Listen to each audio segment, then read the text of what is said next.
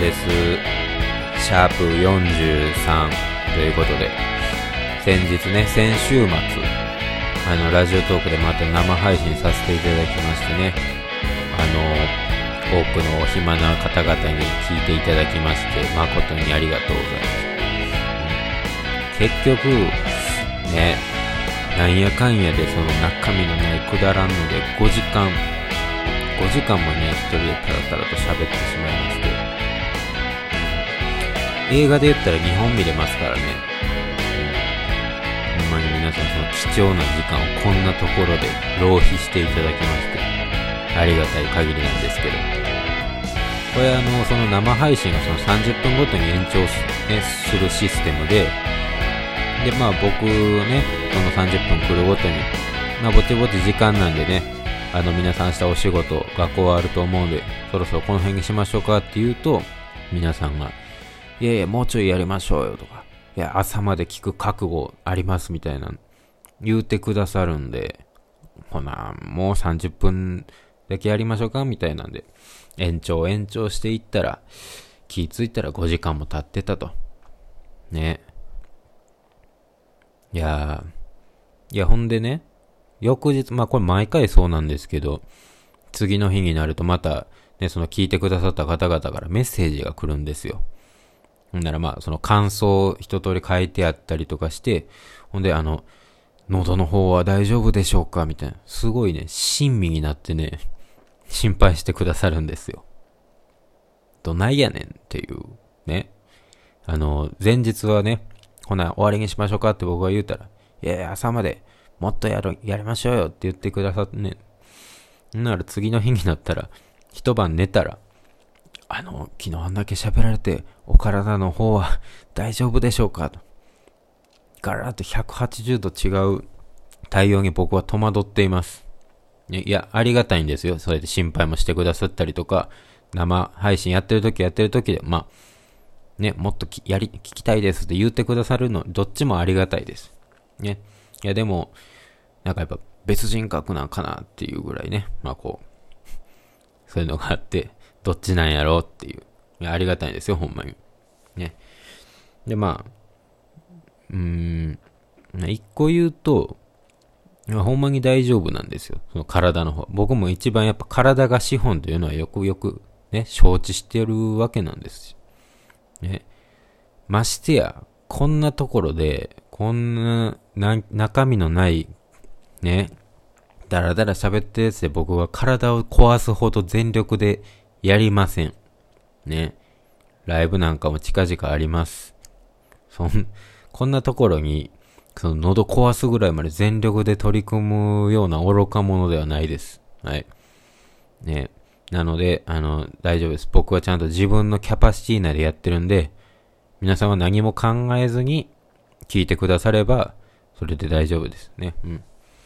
で、あとなんか、その体の心配プラスちょっといらんこと言いすぎて、そのメッセージね、あの、チャットみたいなとこいらん、いらんこと言いすぎてしまったかもしれないです。すみませんでしたみたいな言われるんですけど、そもそもこの生配信とかこれがもう中身ないし、しょうもないことしか言ってないです。ね。だからしょうもないことを発信してくれたらいいんです。ね。その、でみんながためになることばっか言うてる中でしょうもない下ネタ投稿したとかやったらいいんですけど、みんな小学生みたいなレベル、僕も含めてですよ、これは。そういうところなんで、はい。皆さん気にしなくて大丈夫ですよ。ということで。うん。はい。そんな感じです。では、今日はですね、お便り、いつ読みます。コーヒー人美味しい棒。西和さん、こんにちは。あ、ガミコさんですね。先日は棒倒しのくだらない話についてお話をしていただきありがとうございます。心がすさんでいるので、そんなことばかり考えてしまうのですが、ケンケンしないようにしたいと思います。うん。これは前、前回ぐらいの配信した時に、その今なんか女性での中で流行ってんのかな、その一本ぐくりの髪をポニーテールみたいなのを紐でね、ぐじゅぐじゅぐじゅとこう綺麗に結んで、それ、まあチャーシューみたいな、僕はチャーシューヘアって言ってたんですけど、それを、それについてこのガミコさんは、なんかその棒たわしに見えると。あれはほんまにおしゃれなんですかね。私にはわかんないですよ、みたいなんですごい、ケンケンしてはったんでね。僕じゃないですよ、ガミコさんがですよ。なんで僕は、いやいや、その、ね、他人のそういうファッションなんかにね、ケチつけるのはどうなんでしょうねって言って、なだめたっていう、そういうお話なんですけど。で、この方が、またちょっと気になることがありましてメッセージを書いています。私はアパレルでバイトをしているのですが、基本的にいかなるものであっても返品を受け付けておりますと。先日バイトをしていた時に返品しに来たお客さんがいらっしゃいました。レシートを確認し理由を聞くと、母親からプレゼントしてもらったんだけど気に入らなくて、と。びっくりしました。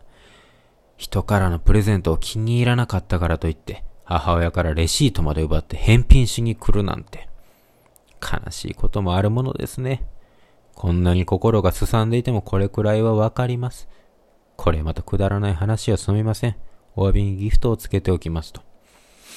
はい。ガミコさんは、そのバイト先であった悲しいエピソードを送ってきてくださいました。でもこれって本当に悲しいエピソードなんでしょうかね。うん。僕にはどうもそう思えないんですよ。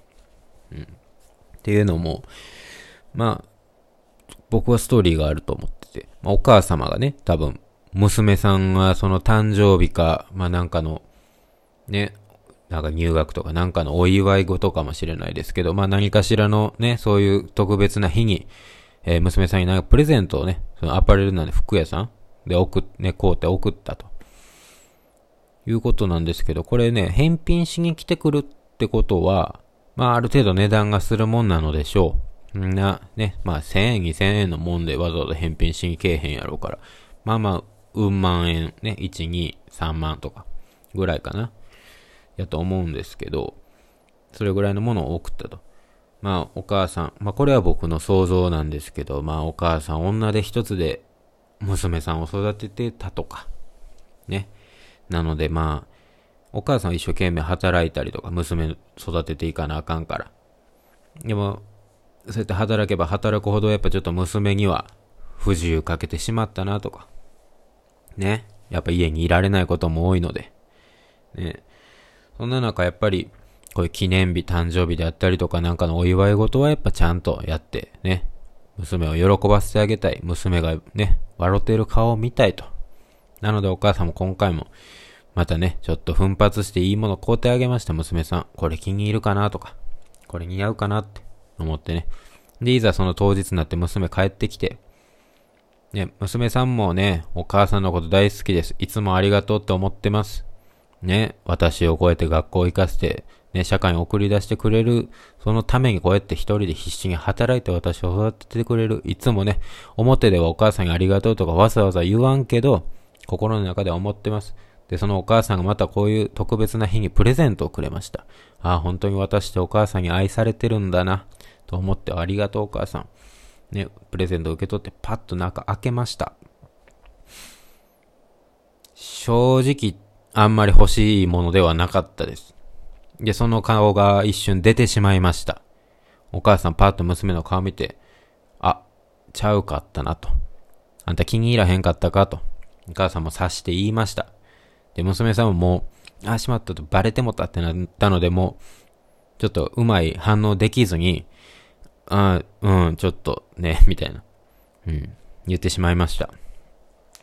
お母さんはお母さんでね、一生懸命選んだんです。でもお母さんも年やし、年、娘さんとも離れてるし、流行もそんなわからんし、ね。昔、娘がこんなん好きやったなとか、こんなん買うてあげたら喜んでたなとか、昔の記憶を頼りにプレゼント選びましたが、娘さん思ったより成長しています。ね、子供っていうのは親が見えないとこで、すごいスピードで成長していくもんです。なので娘さんの趣味嗜好もね、数年のうちにバッと変わります。なので娘さんも今これはちょっと今の私の好みじゃないと。うん。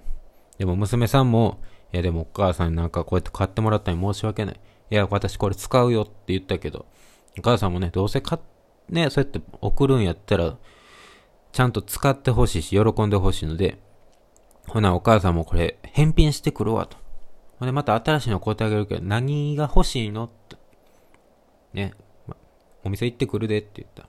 娘さん、そんな、何でもかんでもお母さんにそんな恥かかすようなことさせられへん。私自分で行ってくる。そうかい。ほな、これレシートあるから。あんたこれで好きなもん、なんか取り替えておいでって。ありがとう。お母さんほんまありがとう。で、お店また行って。で、店員さんにすいません、返品したいんですけど、申し訳ない感じで言いました。これね、何の罪悪感もなかったらわざわざこの理由聞かれた時に母親からのプレゼントもらったんだけど気に入らなくてって言わないと思うんですよ。もっと適当な理由つけて、まあ、ちょっとあの合わなかったんでとかなんか言うと思うんですこうやって正直に言ってこうとこの娘さんすごい誠実に育ってるんですよ。ね、こんな店員さんにもちゃんと正直に言う。これで多分娘さん自分の気に入ったものをこのお店がどこで買うたか知らんけど取り替えてお母さんにありがとうって見せて娘さんすごい嬉しそうな顔をお母さんに見せてお母さんもあ娘喜んで結果喜んでくれてよかったなと。この2人のね娘と母の、えー、幸せな、ね、ひとときが流れたわけです。どうですかね？こう考えたらこのエピソードってすごいハートフル心の温かい温まるエピソードじゃないんでしょうか？と僕は思います。はい。今日はそんな感じなんですけど。あの案の定そういえばこの今今週もなってますけどこの音楽不評でした、うん、話入ってけえへんと。でも僕は天の弱なんで流しました。うん。